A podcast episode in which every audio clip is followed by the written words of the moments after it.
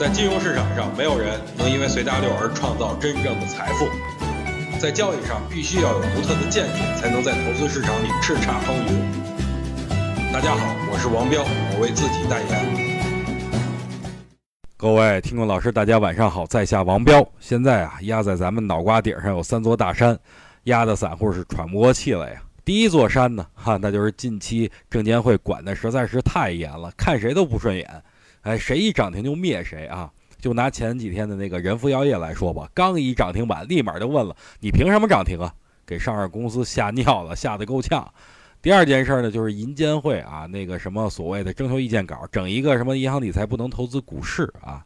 第三个就是近期 IPO 越来越过分了啊，从之前的每天一只，到最近的每天两只，到后边每天三只，而且上的都是大盘股。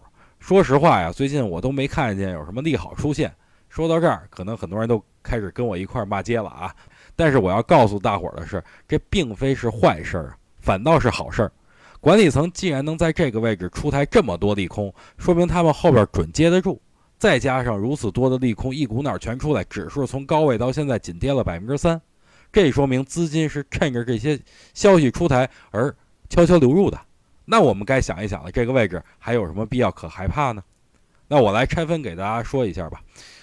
先说啊，第一座大山啊，就是最近证监会监管的很严。其实很多人都在骂证监会啊，在这儿我得给证监会出面说个好话了。大家在之前村里喝的饮料都是可甜可乐，到大城市了呀，看到有卖可口可乐的啊，就觉得是假冒伪劣，这像话吗？最近证监会加强监管，其实是为了股民有更好的权益嘛。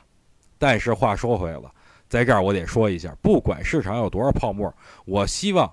哎，能把股市完完全全的交给市场来，让市场来判断。其实本次监管严，为什么？因为游资实在是太不听话了啊！本来给游资引导的都是什么供给侧改革呀、央企改革，但是游资不给脸，依然去炒作概念。这下可好，一下打死，对不对？没有人敢涨停了啊！最近一段时间，就看涨停板就一一目了然，谁还敢涨停？你涨停我就盖盖你。对不对？你们不按照我说的来吗？那就别怪我不客气了，打死你们！啊，打完你们我自己拉，所以才有了本次监管严的这事儿。再说近期 IPO 啊提速一事儿吧，不仅是提速，而且最近上的都是大盘股，这下可好，给散户也吓尿了，对吧？其实我觉得这事儿很简单，最重要的原因就是监管层比较认同这个点位，觉得这个位置已经跌不了多少了，才敢在这个位置发行如此多的新股。银行那事儿我就。不提了啊，因为之前已经说过了。反正目前的利空是非常的多的，这也代表底部是在逐渐的形成。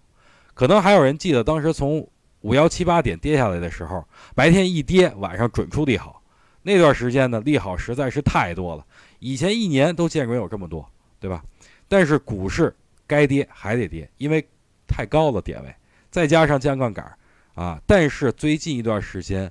三千点这个位置频出利空，哎，我也没有看到指数跌到哪儿去啊，所以这说明底部已经悄无声息的形成了。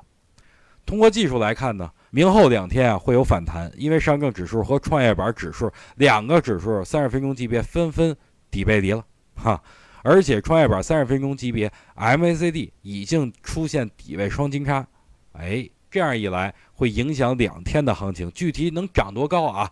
这个还是要看成交量到底能放多大。如果成交量持续放大，那不用说了啊，继续持有，高呼万岁。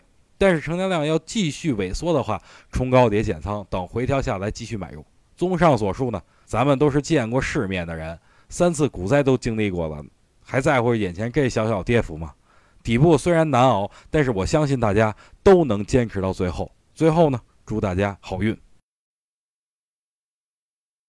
想听更多彪哥的语音，可以添加彪哥微信公众账号王彪 HT，或在新浪微博上搜索王彪 HT 来跟彪哥进行互动哦。